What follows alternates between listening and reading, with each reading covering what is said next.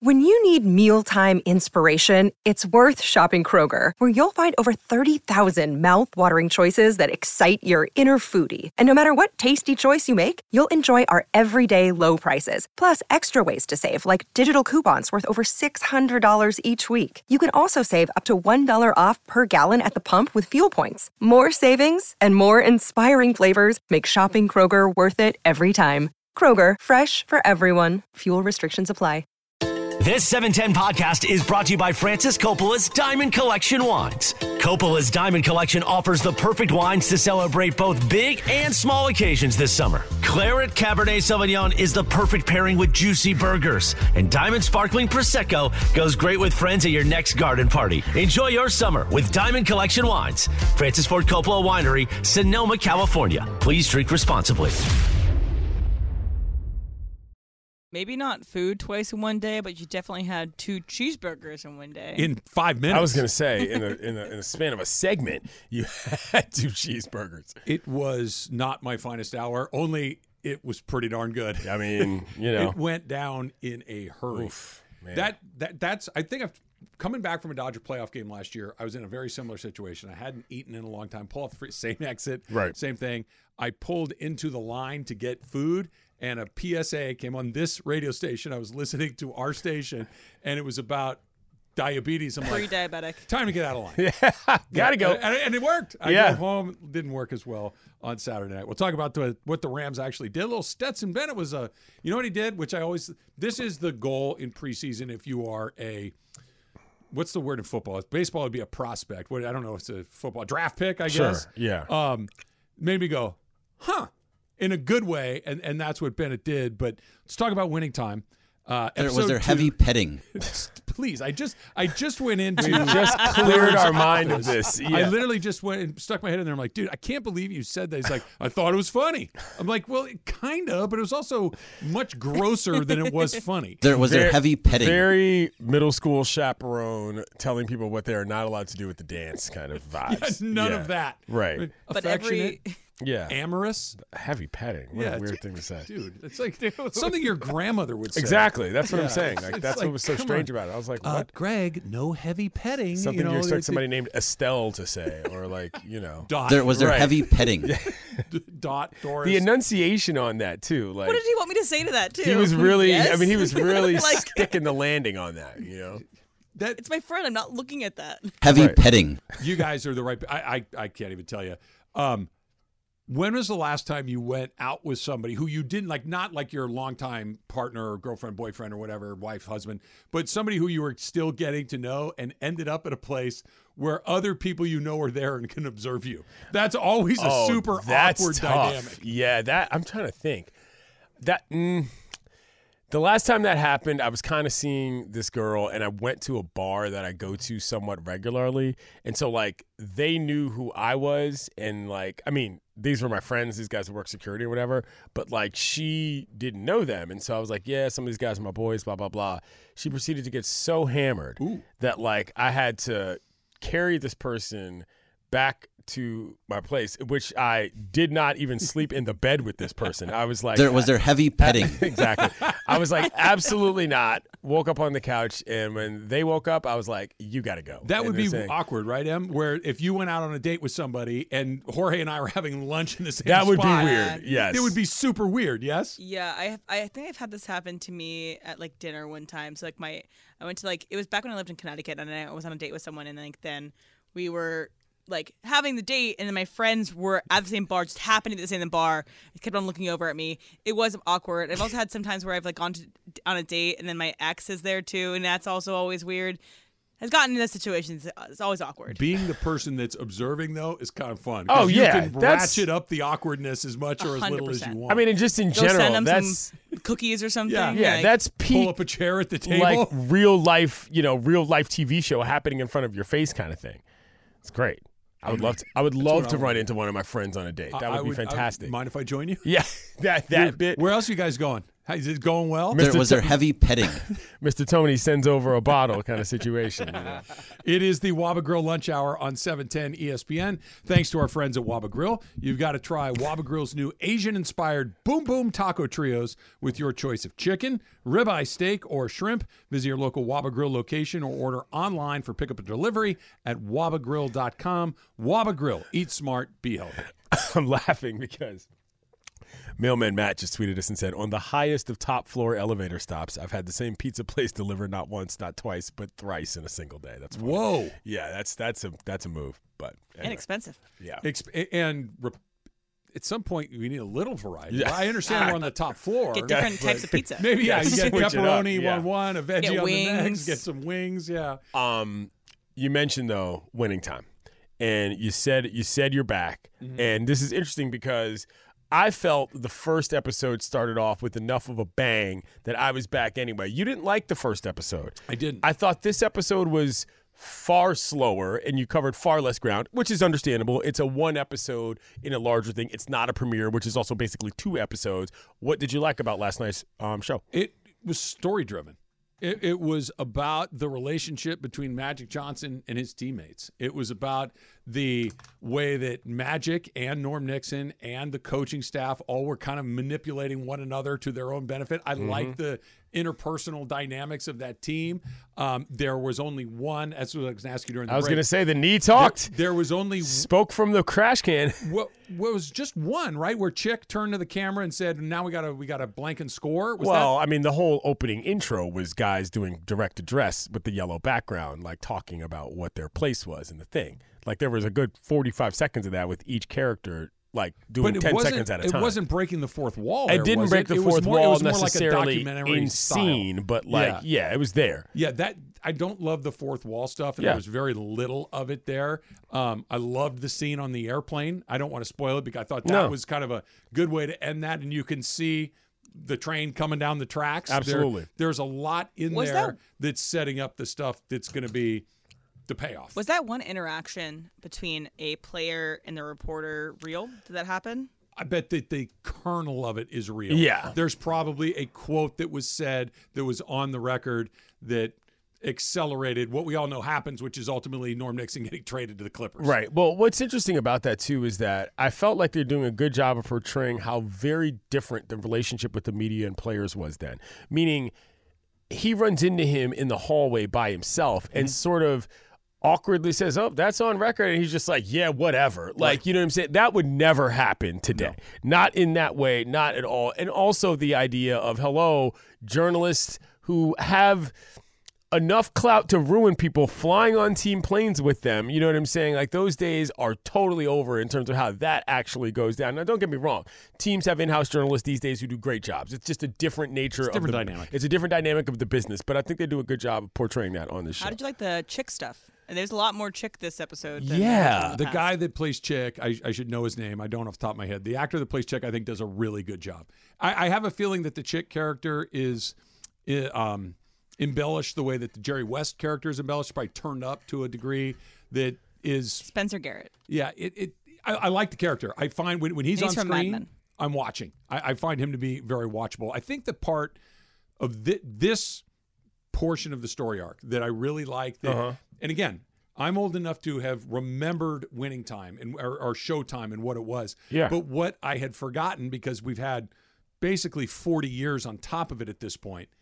There was a moment in time where Magic was not the most popular person in the room. Yeah. There was a moment in time where Magic was looked at as maybe a little bit of a phony, a little bit duplicitous, that his teammates are kind of looking at him like, really, dude, that him and Magic, or excuse me, Kareem, kind of knocked heads Oh, yeah. a long way. And the development of Magic from young, impulsive, maybe not the greatest this, that, or the next thing, brash to Magic Johnson. I love that story that we're getting getting told. Well, right this is why I thought that this season was going to be better right out of the gate because you realize, oh, this is again, this is the juicier cut of the steak Yeah. when it comes to what we're doing overall with this product that is the Lakers Showtime in general. And I'm loving it. I thought this episode was a little slow, but that's only because I felt like the first one got out to such a bang.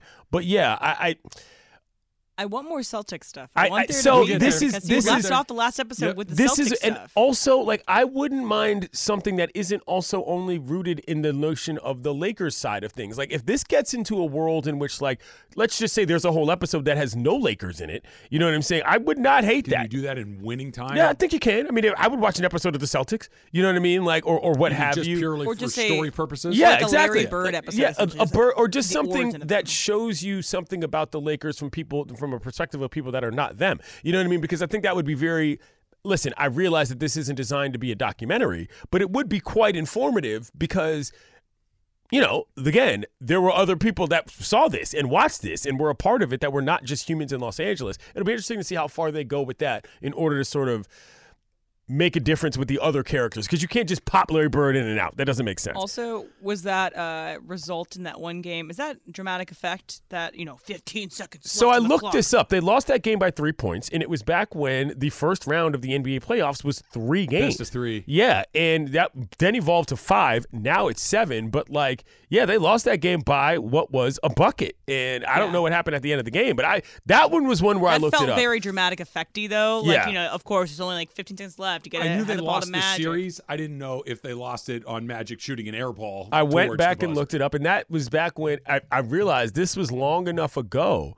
Kansas City still had Kansas a City team Kings. in the league. Yeah, yes. before they went to Sacramento. That's what I'm saying. Like this is pre Sactown. It's Shouts got to be a different ride too for somebody who has not lived through it and Yeah. not watched it because we know that the Lakers win five titles in the 1980s. Sure. right? That, that that's kind kind of common knowledge, but the order in which they fall may not be.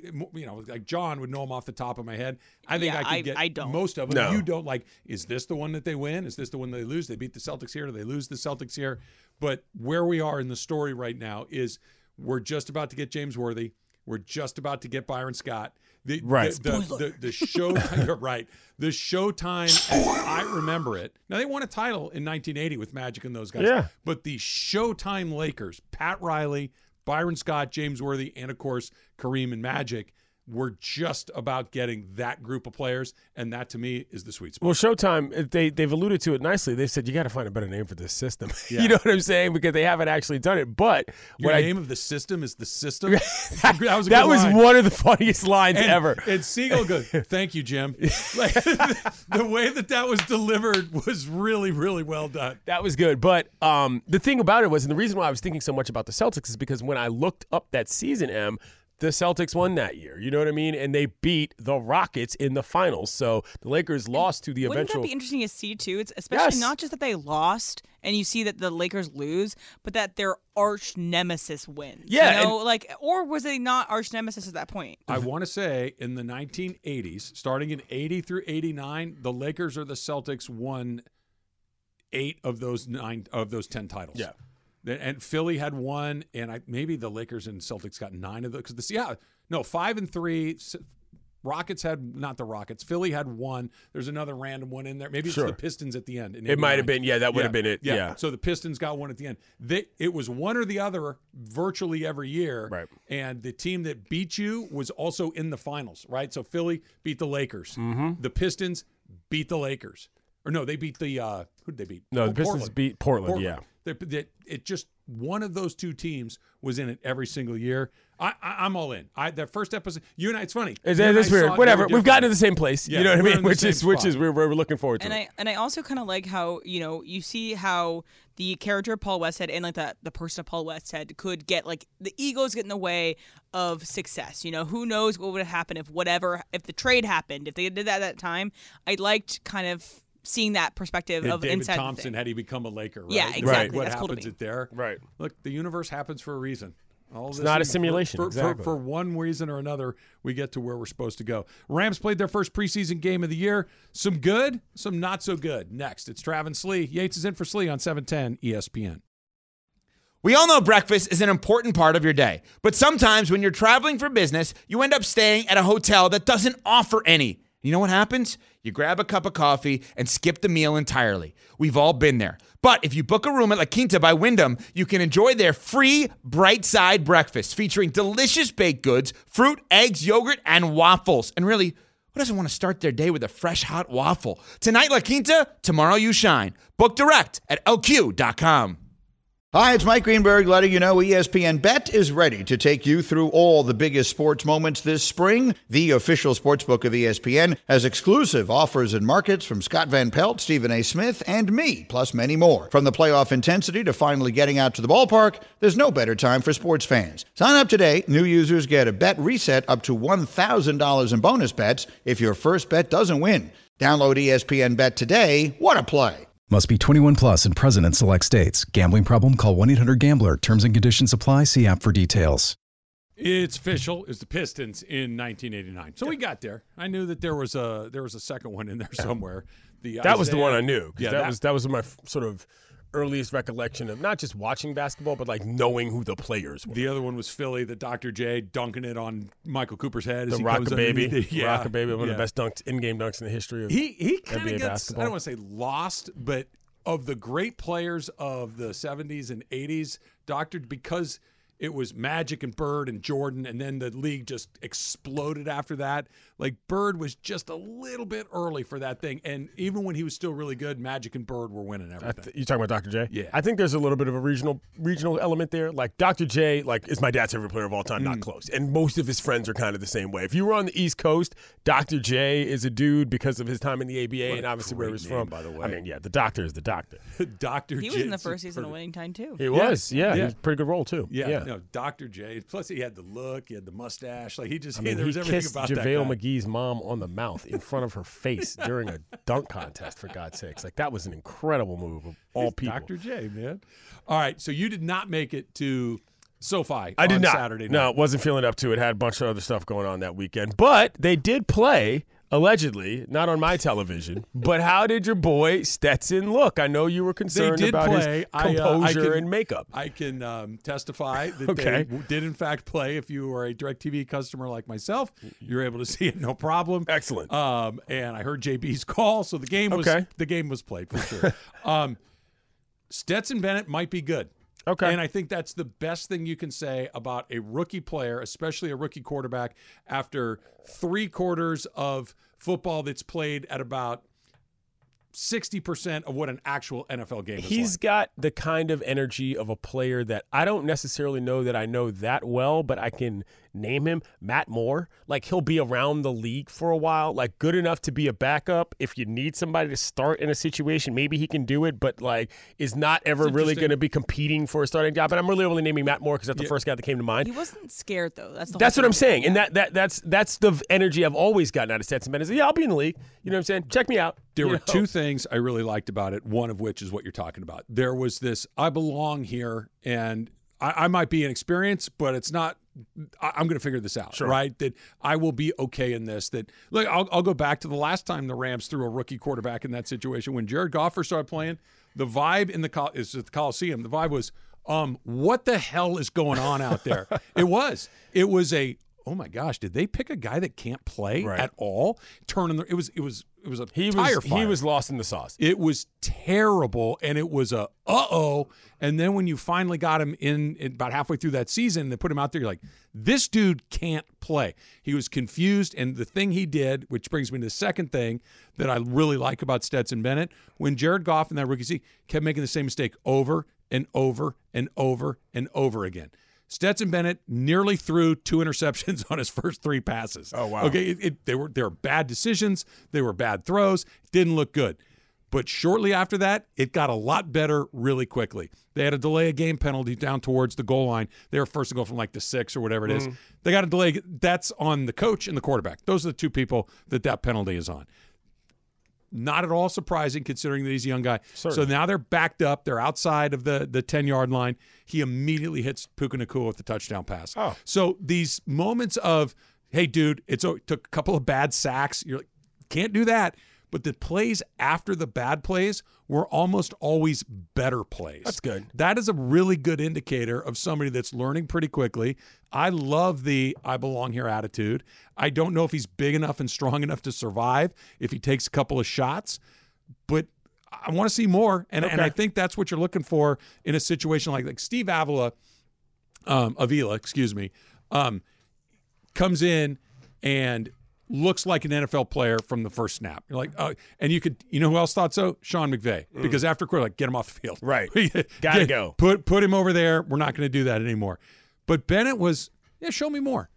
Okay. You looked at Brett Rypien, who started the game for the Rams. It's like, Ugh, that that doesn't look great. Wow. Stetson Bennett looked like a guy that you want to see more. Not anointing him as the next Dan Marino, but it was, yeah, show No, me more this, right and there. Mm-hmm. this is why I brought up the SEC element. This is something that typically you get out of guys that have played a fair amount in conferences where the competition and the space is that big. You know what I mean? You're not play- there are no small time games when you're at an SEC school, you know? So these moments don't get outside of you in terms of what you're able to do and get back to who you've been. So that doesn't surprise me, but I'm glad to hear it. Do you think he's going to play majority of the rest of the preseason? Because I think that they'll give him a lot of playing time because this is going to be all the playing time he has all year.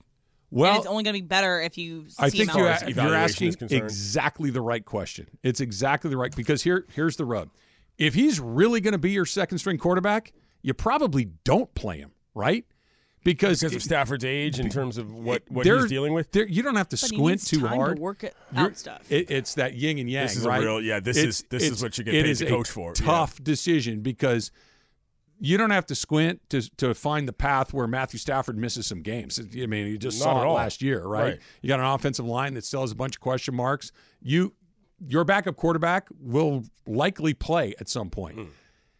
What's more important to get him quasi NFL reps, which and, and they're not scheming. They're not the, the coverages No. are very base. You're not and very playing vanilla. against air, but you're playing against, you know, you're playing against NFL caliber speed. You- you are. players in terms of size and in terms of ability in some way. sort of. You're playing against a lot of other twos and threes. You're playing a base vanilla. You're, it's not. That's why I said this is It's like not schemed up. sixty percent Yeah, of an NFL game. You can get hit, you can get killed, like you can get Right. smoked. That's real.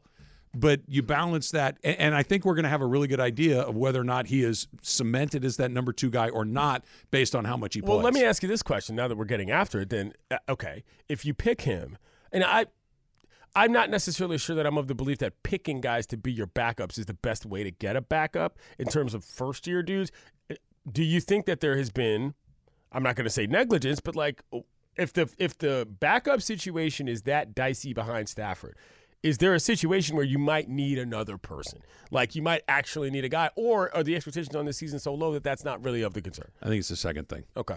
I, I, I think it's the second thing because look, it's the preseason. I, I I'm not going to qualify it too much. I think everybody knows the. No, yeah, the, the performance But is not even the issue. The roster construction is what I'm asking about. That that's why I think when you look at what you saw on Saturday night, and they played a bunch of their guys. Sure. this was a very non Sean McVay preseason game. They played a lot of the a lot of guys that are going to be starting for this team played on Saturday night. okay.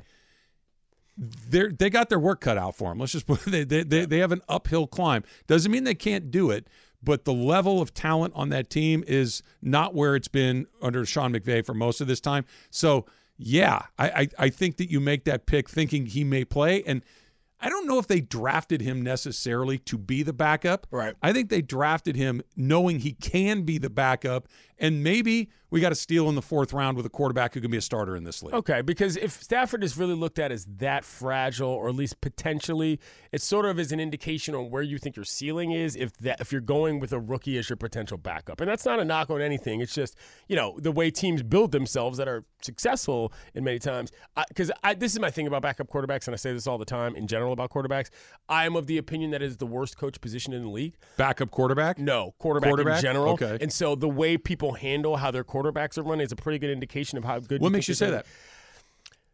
over the last 15 years in the NFL, the way that teams have tried to go about making that position the maximum position, I think has been very foolhardy in one regard. There's a lot of people that come in that are considered to be one thing, and when they're not, they're done with.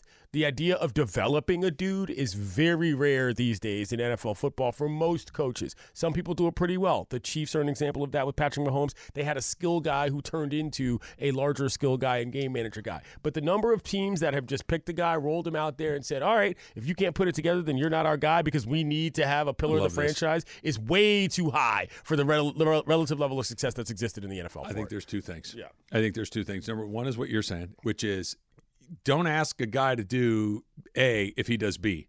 Right? They do not ask Lamar Jackson to play like Joe Montana. Right. Do not ask Joe Montana to play like Lamar Jackson. Know what you're picking and then ask him to do the thing that you're picking. I don't think that always happens. I think that's kind of what you were getting Yeah, at, and, right? and guys just they're, they're they're assuming that you. How do I say this?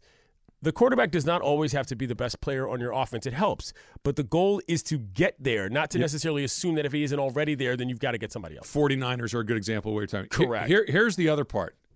There are maybe 12 guys on earth that are good at this. Exactly. That that's Yeah. the other part. Yeah. That they move on because once you know it doesn't work, try another one. I guess. Because there are maybe, if we're being generous, 15 guys that are legitimately good at that job.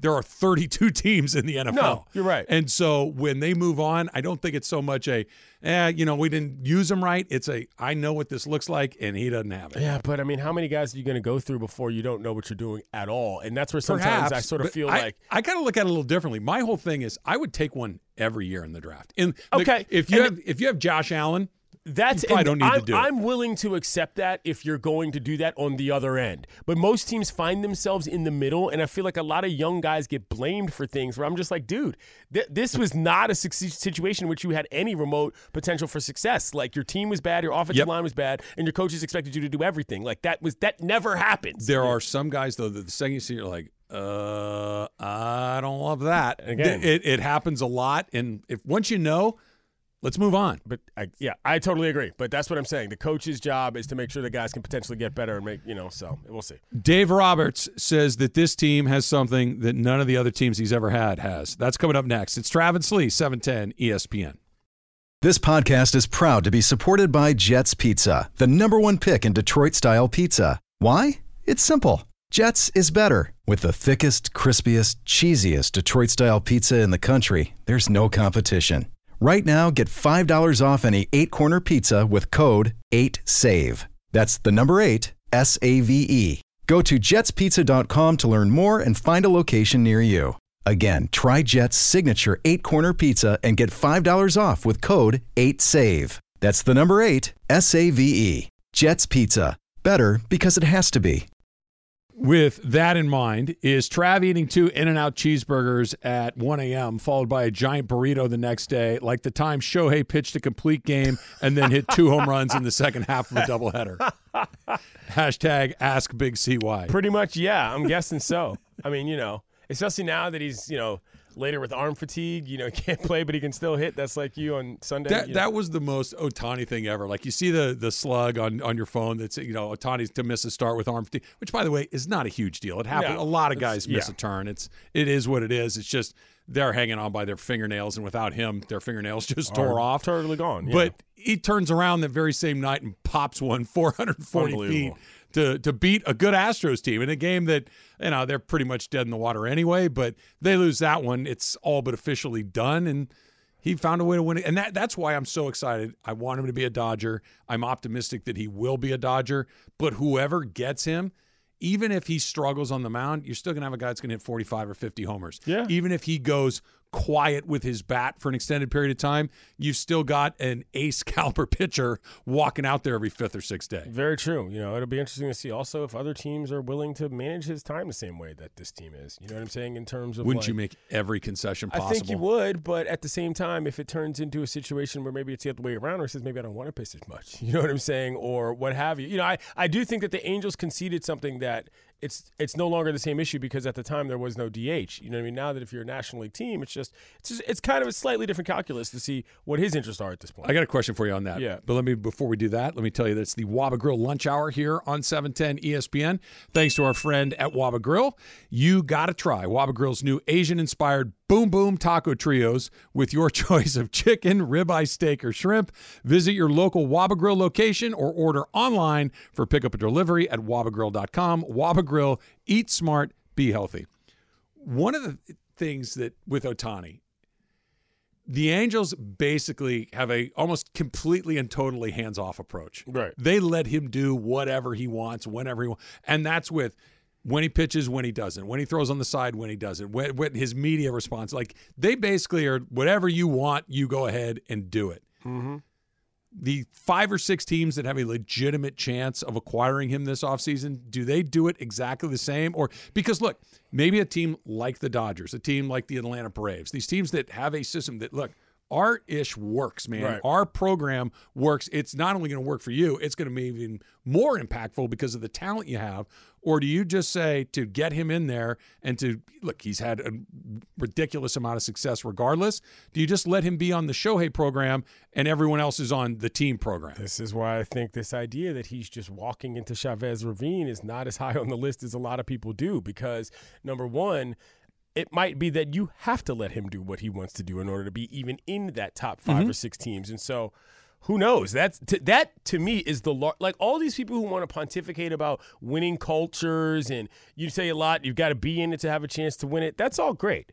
But if some guy's got to go to what he considers to be a Marine barracks type of operation, he's not doing it. You know what I'm saying? Which the Dodgers are widely looked at as. again, you know, and that's where I'm just sort of like that part to me is is he going to be will your franchise let him be who he wants to be is a much more important question to me in the ability to get him than does it give him a chance to win another or to win an MLB championship. I genuinely believe that. The Dodgers are a very smart organization, whether it's analytics, whether it's player acquisition, whether it's development, whatever it is. They, mm-hmm. they seem to be ahead of the curve of most teams.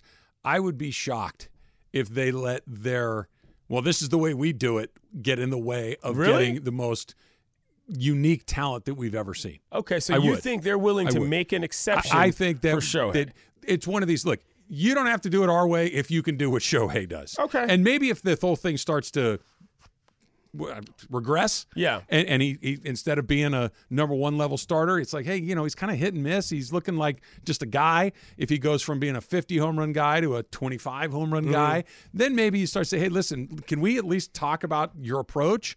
But until it goes bad, I'm not touching that. I mean, I tend to agree, but you know, sometimes egos and pride get in the way of these kinds of things, and it can become difficult. You know what I'm saying? If he walks in there and says, "Hey, I'm doing this, that, and the third, and they go, "Hey, buddy, we're the Los Angeles Dodgers. We'll negotiate it," and he says, "Okay, never mind." I think you can say that to Amed Rosario. I think you can say that to Kike Okay. Hernandez. okay, that's a lot of faith. I mean, I, I just, I'm just saying, like, it's that. Do you think they'd push back? I don't know, but that is the question to me. Like, I think this question about potential championships is further away from the top of the priority list than what's it going to be like to play here every day, bro. I'm Shohei Ohtani. What are you providing on that front? I think you'd have to be Very foolish to not foolish is the consent. perfect word. Yeah. To, it would be so foolish to think that you know how to do what he's been doing his whole life better than he does. I mean, Let him do it. If it breaks, have the conversation. But until it breaks, I'm gonna. I'm with you I'm gonna let that. it roll. Uh, Dave Roberts said that this is the favorite team he's ever had. About the grit and the grind, and everybody's willing to do whatever they're asked to do, play different positions, assume different roles. He didn't say that on accident. That was not something that he just said in the heat of the moment, talking to some reporters.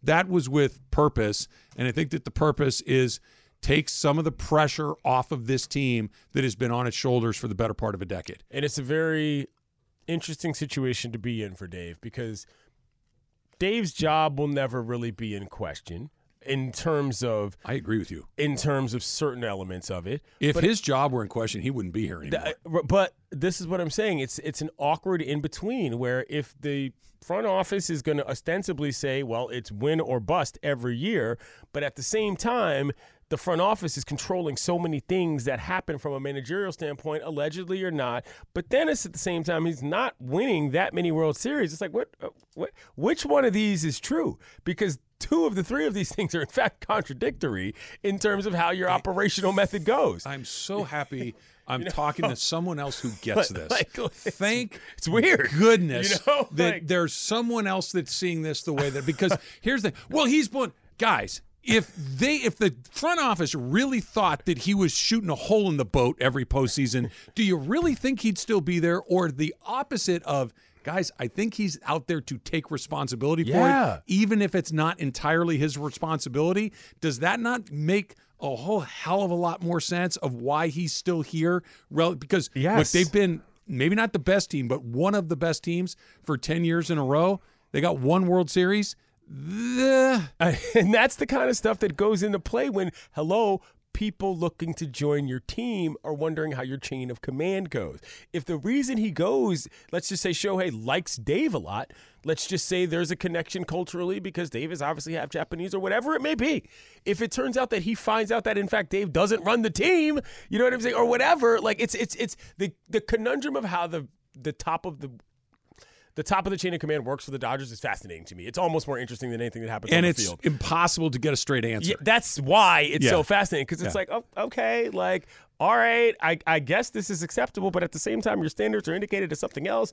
Very difficult to understand. It's my favorite topic with this team because it, it's I've talked to a lot of different people, some people who are guessing and some people who I believe know what they're talking about. And it's somewhere between all of these are collaborative decisions to no, dude's just doing what he's been asked to do.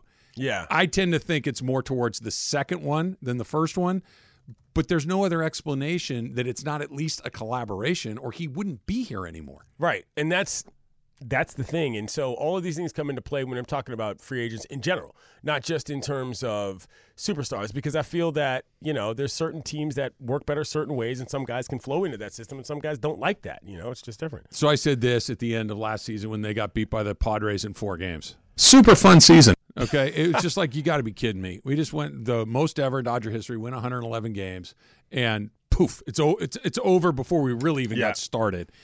And I remember at the time saying, you know, until we get to October, there's really nothing to get super worked up about because this team's going to be measured based on whether they succeed in the postseason or not. I still feel that that's mostly true because the Dodgers could win the division again. If they go in and lose to the San Francisco Giants or the Marlins or the Cubs or whoever they run into, and if they lose to the Braves, ultimately, I think Dodger fans can deal with it. Perhaps. But anything short of that, I think is we're right back where we started. The expectations feel better because maybe they didn't think you were going to run away with the division, but the fact of the matter is they did. They Yeah, are. They are. And and, yeah. and and it's it's going to be a miracle if somebody catches them at this point. And we're kind of right back to where it ended again. Like, all right, we went through the preliminaries. Now it's time to show me the part that actually matters. Very interesting existential situation for what the Dodgers and Dodgers fans are dealing with right now, for sure. For sure. Would not want to be in that position, to be quite honest, as far as decision making. And in general, like, I do wonder what it's going to take for a guy like Dave to be looked at as on the hot seat. what happened? I mean, because do, do- they If don't it strike me. Do they? they if it didn't happen last year, right. like, Right. You know, when when is it going to happen? And, and it hasn't happened in other years where there was stuff like, what the hell is going on down there? And it hasn't happened. right. If and they they've never struck me either as a team that does the, you know what, we just got to change it to change it. Which, by the way, I don't. I don't Sometimes hate- you do. I don't hate. Yeah. Sometimes it's just That's Pat, not the- Pat Riley. I think said it after he'd been won the all the titles with the Lakers. He said, you know, even after about ten years, it's just time to move on. Right. That the message gets stale. And he was there. He went to the Knicks. Did what he did with the Knicks. He went to the Heat. Then he moved up in the front office. That at some point, the same message from the same guys. Pete Carroll has talked about this Very before. true. You got to change the message or the messenger. They they get clipped again. Who knows?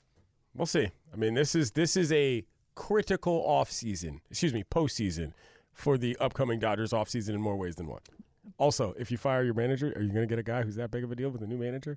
You know what I mean? Like, there's, there's, Let him manage. I, I mean, yeah, Why not? He's going to he'll pitch opening day. He'll hit a couple of home runs, and he'll walk out to make pitching changes the other four days of the week. Right. Why not? Yeah, I mean, it's, it's, What el- what else does he? It's to do? really something. This guy, uh, Anthony, sell the beers, park Anthony the cars. Rincon, he says he's brought this up as well before. What if Atlanta only wants his pitching, or the Dodgers don't need his bat? I think that's a little bit unrealistic. Unrealistic, but the teams offer him less than what he's valued at. Then he or- won't go there. or- again. But like, Yeah. if these are good teams that you know what I'm saying, feel one thing or the other. Again, As an intellectual exercise, that's interesting. Yeah. But in reality, is there any team in baseball that doesn't want both of the things that no, he does? well, not necessarily, but again, the egos of some of these guys are very, very up there. I, this is going to be more interesting than people give it credit for. Well, you're you are the first guest, or you're in the day that the Dodgers sign him, and I can look at you and go, nah, nah, nah, nah, That's fine. I mean, it's just a question of whether or not that's going to be what you know how that goes. And if man. not, I'm taking that day off because I know you're going to come in looking for me. The dump's coming up next. It's Travis Lee,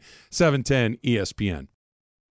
All right, here we go. Prime Video is announcing a green light order for Kelce, a documentary that follows Eagles All Pro center Jason Kelce through the upcoming NFL season. And last season, the doc, which premieres September 12th on Prime Video, is produced by 914 Pictures and NFL Films. Jason Kelce? I know he's colorful. Kels. I know he's got some, uh, you know, personality. Nice he and his brother are good, but we're going to follow a center. You know, I think Kels. that there we got to assume that there's a market for this of people that enjoy this kind of content. That's not a knock, but I, I've got to assume that there's a lot of people probably who just kind of like watching big dudes live regular lives, kind of deal. You know what I'm saying? I don't think that we're going to find any. This is going to lean far closer to something you would see on, say. I don't know, home and garden television than say FX. You know what I mean? Like I, I don't think people are watching this for any sort of stunt, you know, effect. They just want to see a nice guy live with his family. That's kind of where I. But he's kind of a wild card, right? He's I mean he's colorful. He's he says some things. He'll mix it up a little bit. I but- guess, But like, what are we gonna learn from that that we didn't don't learn if you want to listen to their podcast? I don't know. That's the whole thing for me. Is like I don't know if like this is like super necessary. Because again, if you're like a Kelce fan, listen to the podcast. you know I who's a good Yeah, I, this is not for me. you know who's a good subject of a documentary? Quarterbacks and guys like Antonio Brown. Sure. Guys like Terrell Owens. Sure. Guys that are or a quirky coach. or they're they're yeah, fat. that's you- that's a good call. I, I don't know what's coming next. Right? That when when you don't know what that person is going to do, I'm in. but some I people wanna like that. stable television, you know, where they have a good idea of what they're going to get, and it's just miss me with that one. wholesome Catching Kelce? values. Yeah, Here's James Harden in China talking about his relationship with Daryl Morey. Daryl Morey is a liar, and I will never be a part of an organization that he's a part of. Let me say that again. Daryl Morey is a liar, and I will never be a part of an organization that he's a part of. Okay, so it's a little hard to hear, but he calls him a liar and says, I will never work with him again two times in 13 seconds. he said this at an Adidas tour event in China, which happened while most of us were sleeping. I happened to be awake because I was watching. I saw the Time. tweets go I off. saw I'm the like, tweets go off, and I was like, "Opa, okay." Look, this is. I would like to say that this is a garden variety NBA beef because it kind of is these days, but Harden is taking it to the next. This is standing on your porch to argue when you probably could have this argument in the house. But I do feel that Harden is not familiar with how the game works, man. Like you didn't have to do anything Daryl Morey asked you to do. You chose to do that. And Morey's the guy that gave you all that money to begin with and took a chance on you. So like there's an element of turnabout is fair play here for me that I think that Harden is just not used to and therefore is acting out. I am 1000% stealing that. that this is an argument you could have inside instead of on the porch. I love that. That's terrific. Um, I wonder if the pendulum isn't swinging back towards the middle. So for ever Yeah. and ever and ever, it was executives and team owners and coaches decide the roster. Full stop. Mm-hmm. That's it. Then we've seen player empowerment era go all the way over here where the players are saying, all right, let's all go over here. And oh, by the way, this place sucks. I want out. And then they're on a new team mm-hmm. five seconds later. Still kind of like that, but we're seeing it with Damian Lillard. We're seeing it with Daryl Morey where call. I don't want to be here. And the team's like, Too bad. okay, okay, Yeah. fine. But we're not just moving you because you don't want to be here. Right. I- It has to work for me The too. days of the Bradley Beal deals are over. Right. And and the days of with Ben Simmons, for instance, specifically with Daryl Morey's like, look, I know you want don't want to be here, and we probably don't want to have you here either, but I need to get something coming back. And he Mm-hmm. ultimately turned it into James Harden. Whether that has worked out to the way he wanted it to Different or matter. not, but that guy is obviously not just going to do it because you want him to do it. And I wonder if we're not getting back to that point where it's at least got to work for both of us for us to move you to the next place. Because I have a hard time believing James Harden's just going to not show. I do not have a hard time believing that Daryl Morey will say, I'm not moving you until I get what I want. Yeah, I think it's swinging more than back into just the middle. I think that's a move where if listen, if an executive, if James Harden feels an executive was dishonest with him, but it wasn't exactly below board, I, that that is a cutthroat move. And I don't necessarily know that I have a problem with that. There was always this assumption that because something went into player empowerment, that it was therefore going to be better or make more sense for the league. That's not necessarily the case. James, I mean, if if Morey feels that no, this is the way I'm going to run my team, I don't really actually care if I offend somebody. Right. I'm just not going to get jerked around. Okay, we've got to accept that as it's reasonable, fair play. Would you ever take it on faith if your bosses, and I'm not talking about anybody specifically, but just the person who ultimately decides what you make and for how long, said you, hey, just sign this and we'll fix it later? Would No. you ever, I- ever but I- accept that. So the problem with this case is that this is clearly about more than just the money. I think that Harden is offended that he realized that he wasn't the main piece, you know, of Morey's the apple of Morey's eye. I think that probably offends him more than the actual money does in this particular case because that guy's made a gazillion dollars. He's got more money than he ever needs, or some people might say deserves from playing in the NBA. I don't believe that. You get whatever you can get, but I do think that this is any this is an emotional hurt as much as it is a financial one for him. It, no doubt. And but to answer your question, no, I would not trust somebody with the That's- bird in bird, you know, bird in hand versus two in the bush. Th- that's one of those. You know what? Let's just get it done now. Then. Yeah. Let, us just let's just write it in mean- that I get what I ultimately you tell me I'm going t- to get. I'll, I'll tell you something that I'll use in general terms. Before I moved to Los Angeles, I had signed my contract. Had not been ratified, I was like, yo, what are we waiting for? Let's get this done. Sure enough, it ended up getting done much earlier than it probably would have in the normal part of the process. And I moved to Los Angeles, and then the world fell apart. So I'm glad I did it. yeah. yeah. Until it's done. you know what I'm It's saying? It's not Like, done. If it hadn't happened, I might not be sitting here on this microphone today. Good for it. A lot of good birthdays today. Halle Berry is celebrating Okay. a birthday today. All right. I wonder what Halle Berry does on her birthday.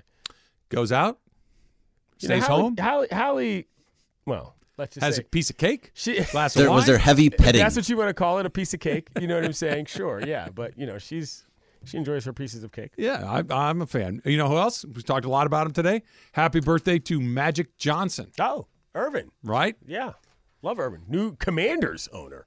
New Commanders owner, Dodger owner, Laker legend, Yeah. billionaire, uh, business entrepreneur, Everything, Um, multi hyphenate. Maybe one of the most famous people in Los Angeles. Okay, so now that Vin Scully has passed, I think the the, The title torch is, has is been Magic passed. Johnson. And and before Scully's death, I think it was neck and neck for the most famous person in town and beloved. and, and, I think and belo- beloved. yeah. not no infamy, just straight Sure. love and fame. Magic and Scully were neck and neck forever, and now it's I think Magic's at the top of that pile. Am I missing somebody? I would agree with that. Julio yesterday. Snoop. Julio yesterday. hey, got him. Snoop. Snoop's is up there. Interesting. I feel like Snoop's appeal is a touch more global at this Yeah, point than than, just like, Los local. Angeles. Yeah, you know what I'm saying? Like, not to say Like- that Snoop couldn't walk around Los Angeles and not be mobbed by Right. individuals everywhere, but like, But you I'm, know, I'm thinking of like what they do in Denver with the people mover at the Denver airport, where Michael Malone does the voiceover, like, "Hey, you're at, you're in Denver airport. Thank you for coming." That to the stuck with you, by the way, didn't it? Yeah, because whatever, it lives my head rent free. Um, but I was thinking of who would be the voice of the people mover in Los Angeles, and it's like, is it Snoop? Is it Magic? Is it LeBron? Is it whatever? Like, who would that be? Snoop. Probably I- I- Snoop. it's Snoop, Snoop got- is that. he's also got the best voice. You know Yeah, what I'm and saying? he's Like- and Yeah. it's an instantly like if you heard Magic, you'd be like, "Is that Magic?" Right. You, if you were Snoop, you wouldn't be. You know is it's that Snoop. Snoop? Or like it's like Leo, that's Snoop. or like I don't know, um, uh, Leo as in Jack Nicklaus? Messi or DiCaprio. That's me joking. Jack Um, Nich- yeah, Jack, Jack Nicholson. Nicholson. Sorry, I get Jack If, Nicholson. if Jack Nicholson did it, interesting. What was it? Sorry, this is this is related, but in a side. What was the name of that the punter for the Rams who was also pretty Johnny pop- Hekker? Yes, Hekker was doing these at like a like a couple different malls in the area years ago, where like I'd walk in, I'd he would do like the the- public address. He was doing some. There was some. There was. What did he was get a it? bad roster when he was No, doing it? I- right? There was some. I was hearing a lot of Hekker's roster. voice and face in shopping malls in the area, and I was like, "Why?" Really? he- yes, it was the strangest thing. Can't remember why that was happening. Well, when definitely they was. first came back to, to L.A., he was a popular Keep- guy. Keep in mind that team had Aaron Donald and Todd Gurley on Yeah. it, and Hekker was the one that was showing up most That- places. that's what I'm saying. Like it was in that era when it was like, what? Why am I hearing Hekker's voice all over this mall? Peyton Manning is going to teach a class at the University of Tennessee. He will be a professor in UT's College of Communication and Information, and I would sign up for that. They're gonna have to hold that class at the basketball arena because that's how many people are gonna sign up. Trust me on that one. You know, I would sign up for that too. He he's one of the few super famous people that is omnipresent who I'm always happy to see. I'll bet that my buddy Ryan McGee is going to get a guest lecture spot. Oh, there he's you go. A famous Tennessee grad. I'm going to have Yeah. to ask him about that. Because usually- and I might have to tag along. when you get to that level of fame and you're on every commercial and you're on every broadcast, it's like, oh, okay, enough, buddy. Right. Not not with Peyton Manning. No, he's it's like, not oh, oversaturated cool, more the Peyton market. Manning. He's I'm not in. oversaturated the market. Uh, the Manning brothers, the Manning cast is very good. It's better than other versions of that they've tried.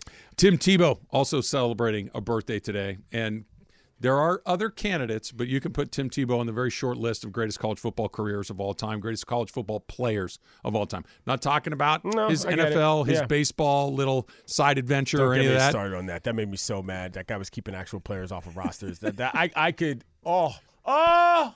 He- where is it, Joe? He swung a bat like a bodybuilder. I mean, it was the worst swing of all time. It wasn't great. It was really bad. It wasn't great. Come on in, guys. Let's do a little supercross talk.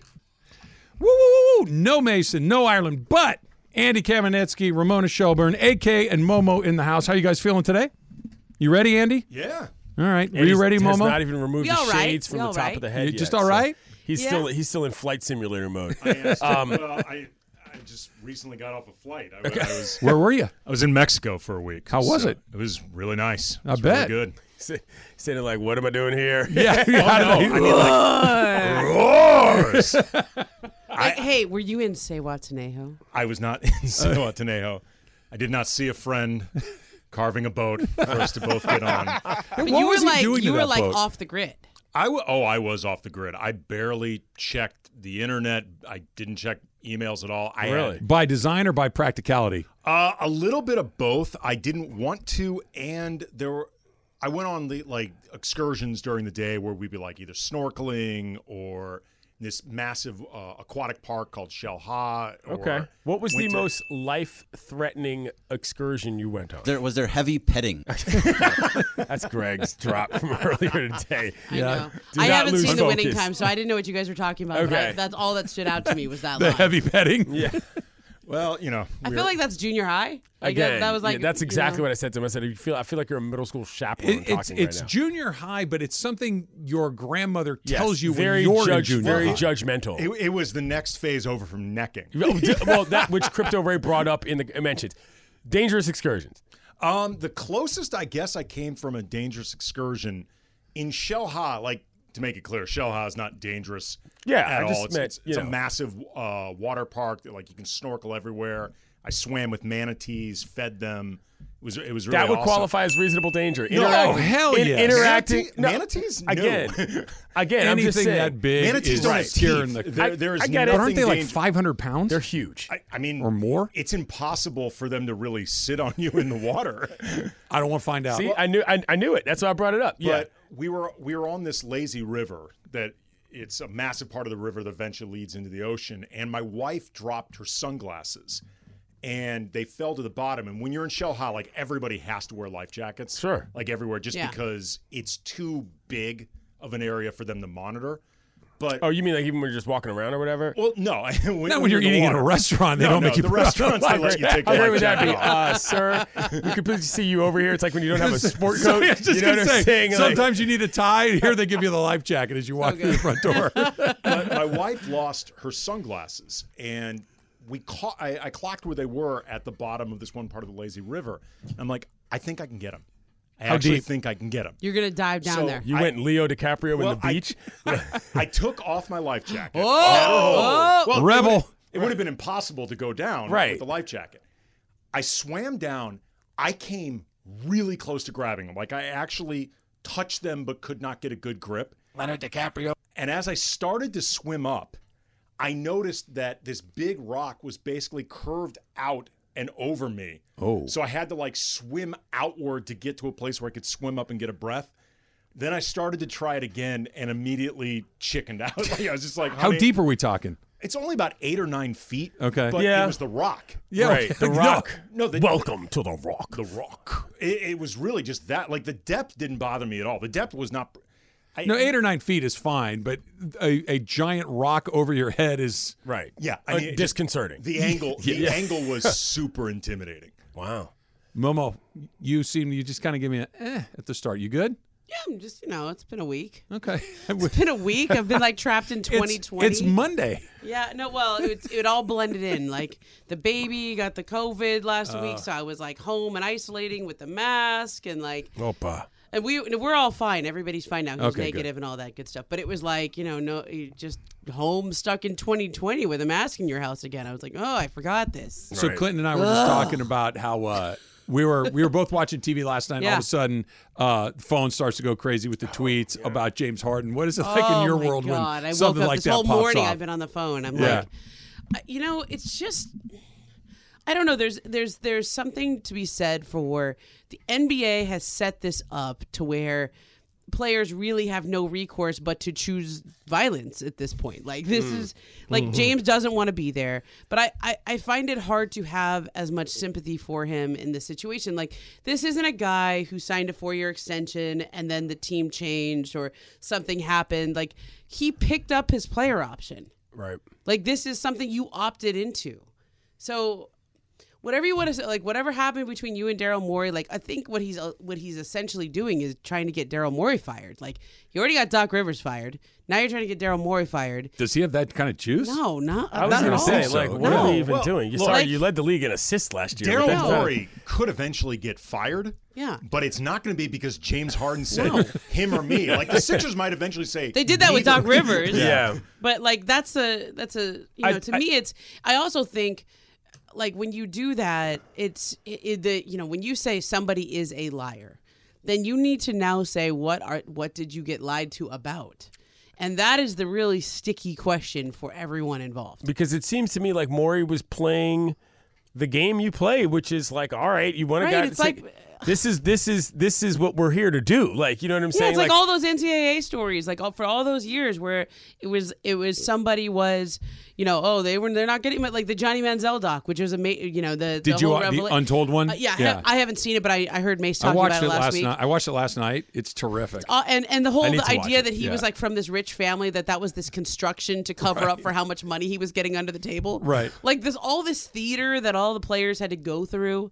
to to hide the fact that they were getting money for playing football. Like that's what we're doing in the NBA. All this theater, like uh, you know, look, why is why is James Harden so upset? Because he turned down money in Houston, he turned down money in Brooklyn, like g- big long-term extensions. And you don't do that unless you have a pretty good feeling about getting a long-term the same money in Philadelphia. Was he misled or Now- did he just misread it? Right. Uh, Now, most people would say, "Okay, do you have proof of this? If you're going to call somebody a liar, you got to you better have proof." So now my question is, are there text messages? Are there voicemails? Or is there just conversations? Like this is where how far are you going to take this? right, and like lying isn't illegal either. Like, you know what I mean? Also, get it in Wednesday. writing. Like you, that's why the Yeah. the verbal, the verbal. Uh, like my sense is, I don't think anyone with the Sixers would have been stupid enough to put anything in a text message Mhm. or a voicemail. I think they probably. Especially now that Jerry Cal- Colangelo and his burner are gone. Uh, yeah, I mean Brian Clint. Yeah, but like I don't think Sorry, anybody would have done it like that. Okay, Right. To anybody, and I think that probably they use phrases like, you know, you have all these people you're comfortable with. We know your value. We know how good you are. That doesn't mean they're giving you a max. That's what I and said you to- still got to play. You still got to deliver. I- so I s- like this is Right, this is how the game works. Like, Well, the other problem is at this point, let's just say for the sake of argument, James Harden is 100% in the right. They did F him over. He's being truthful and accurate in this depiction. Okay.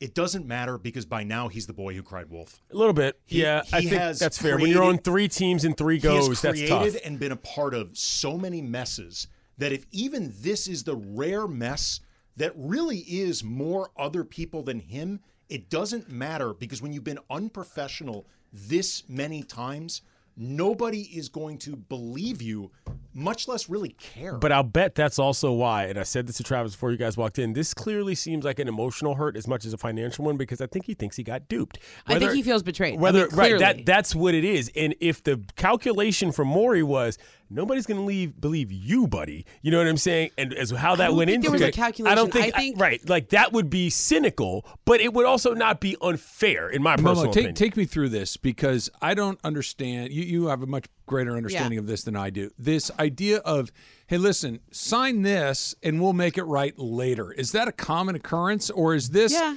because I, I, I don't But- know? but- and but we're listen, talking about numbers. Like I would never if, if you're asking me to come work at a place, Yeah. we're going to get everything squared away before you start working at that place. So Right. I'm Yeah. going to continue to explore other options. I just, I can't, as much as I might trust somebody, like somebody, have a, a, a track record with them, when you're talking Look, about things like this, I'm going to, I need made the more same mistake word. in my career once. Okay, I was doing a contract and I got sort of these sort of verbal assurances from somebody that oh, uh, actually I've done this twice. I bring it up. I was talking about this Um, earlier. Yeah. yeah. um, one was very early in my career. It was like somebody who called me and they thought I would. He, they called me for help with like an assignment somebody else had dropped the ball on, Mm-hmm. and they said, "Oh, I heard you do some really good work for us, and you know we have a really quick turn here, and are you able to help us out?" And I was like, "Yeah, sure." And I didn't worry about getting paid because they had always paid me, right? Like I never settled with how much are you going to pay me for this, like. I just assumed that it was going to be similar to what we had always done. Right. Sure. And then I turned in all this work. My work appeared in print. And when it came time for like the invoice, I was like, well, who do I invoice about this? And the person just totally ghosted me. Mm. Wow. And it was because they had like, I had never worked specifically for that editor. And then that editor like assumed I had some kind of like deal with with somebody else. Whomever, yeah. Yeah, maybe I don't know what. I never got the story from that other. But it was like it was at a time in my career where I was like super I was like living at home with my parents. I Sure. had no money. But like let's say like somebody that comes to two you- hundred dollars was a really big deal to me and Sure. I stayed up all night, you know, fixing somebody else's mistake. And I was like, okay, lesson learned. But Right. but You know? somebody comes to you and says, "Hey, I want to turn your podcast into a TV show. We'll give you this. Why don't you get started?" You're like, Yeah. "Hold on a second. Let's why don't we why don't we get some of this stuff down? this on paper. Right. That that that, Yeah. that feels more like where Harden is. I would where agree. he this wasn't a inexperienced young person getting started, needed the job. This is I have some skin in this game too, also and I'm he's had need something from you. decades long relationship with all of these people Yeah. Right. so it's like it's if you say something to like you know the the player in the gym like they they got james to a place last year where he took quote unquote 15 million dollars less and it was framed as him taking less so that they can go and improve the team Get to PJ get pj Tucker. and Danuel House and whatever okay that is the nicest possible framing that is of what that was I think the truth was probably they were never going to offer him more than that, and Mm. that was just a putting. You know, he he didn't have a good year when he got there. Put a good Right. face on it. yeah, more put a good face on it. Like we'll save you some face. Like you know, people. th- This is how you put a good spin on it, good face. And I and I don't know if they just sold it to him like that, as you're being a good soldier and you're you're all about winning and blah blah blah blah blah and. But the truth was, he didn't play well enough to earn that. And if you look at other players in comparable times in their career, most guys who are his age do not get a max deal. Right. Right. Most like Al Horford is probably a good comp. The, the, the Al Horford goes back to Boston where he's had the most success and he signs a three-year, hundred nine million dollar extension. That's about what James should have got this year. And I think the Sixers were probably going to be somewhere in that range if they had even gotten to the point where they could offer him.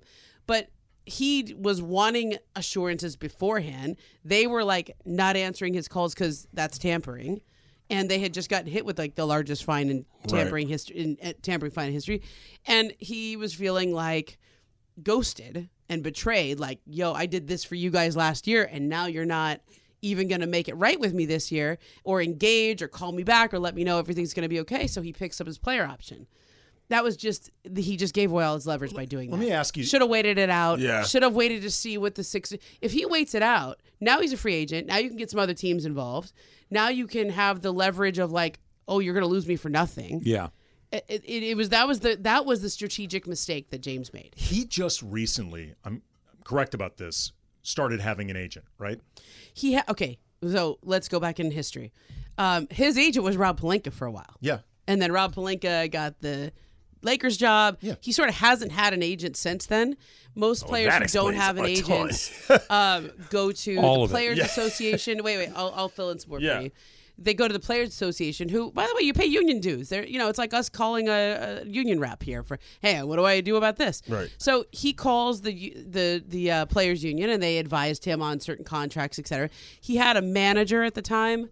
Um, his name was Lorenzo. I forget what his last name was, but he had a manager. Um, and then when he did the trade from Houston to Brooklyn, he actually hired the agents at Wasserman Right. to represent him through that trade process, and I Hmm. think he paid them a fee um, to get him traded, essentially. And they handled all the negotiations. They handled all of that. And I think you know, for them, they there was a fee involved, but there was also this idea of like, if we do a good job for this guy, he'll hire us to do his extension Sure. because he's due for a giant extension. Let, this lands us back in Brooklyn, where Kevin Durant, Kyrie Irving, and James Harden were all together, seemingly happy. And the plan was for them all to sign identical extensions to keep that big three together on the same timeline for the next three to five years. And only all of them were presented with the same off with the same extension, and only Kevin Durant signed it. Okay. Well, Well, yeah, and I mean, Kyrie's this had, is- Kyrie's, Was that a good recap? Well, No, it's great. yeah. The reason I ask That's about perfect. thi- Thank the you. reason I ask about this is because you mentioned earlier the decisions he's made in terms of contracts he didn't opt into, whatever, that were widely seen as a mistake. Yeah. That maybe he would have been better advised if he had had an agent that somebody of his caliber could have gotten. But the other reason that I think this can be important is the agent is often the buffer to keep this stuff from getting. You mean from calling someone a liar on, Well, a, on no, a no, no, no, stage no, in. China? That was not that. That was definitely a calculated No, move. that, That, was, not an emotional I- move. I'm, but I'm talking about It doesn't get to that the- point. no, just during the negotiations, the agent is often there to be the buffer, so it doesn't become as directly Yeah, personal. I, I do think there's something to be said for the I don't want to say lack of leadership, but for whatever his camp is doing and what is happening now, it doesn't seem like that. Wor- whatever it is, positive or negative, it does not seem to have been effective, and that's something that I think is kind of obvious the at this agent, I point. think, often filters. Yeah, they some of have. the He has an agent stuff. now. He has Yes. agents now. It's just, I, I don't know. I, I just also feel like I don't, for all of the things that James Harden has done in his career, for all of the sort of bad looks that people have accused him of presenting, this still felt a little bit untoward. Like it was just kind of like, really, this is what we've come to, James. This is a bit beneath Especially you. the, the, the two players Y- involved. You know, I'm just like, really? I didn't think that James Harden would still be settling beefs in public like this at this stage of his career. And I kind of, I don't want to say I feel bad for him, but like, I, I thought that something. I thought there was going to be a more becoming end to this, if you will, in terms of how Yeah. he was going to leave Not Philly, and it just James hasn't, Harden. hasn't No, even been no, close. not that. Like I wanted to believe that, This and I was more wrong. becoming than I thought it would. have. okay, that's fair enough. I just guys Like- mature, guys grow a little, but this didn't happen. And no, and I think we're. I think we're just at the beginning. He's of been like yeah, Benjamin that's Button what. So that's like what I mean. this was a this was a big line in the sand, and I think Daryl has already shown Hmm. that he's willing to endure a lot of uncomfortableness. He did it with Ben Simmons. yeah. He did. I don't think and- Ben ever said that though. No, no, no. This is this is a new one. Super Crosstalk is brought to you by In and Out Burger. In and Out. That's what a hamburger is all about. Sleeves back tomorrow. We'll see you then.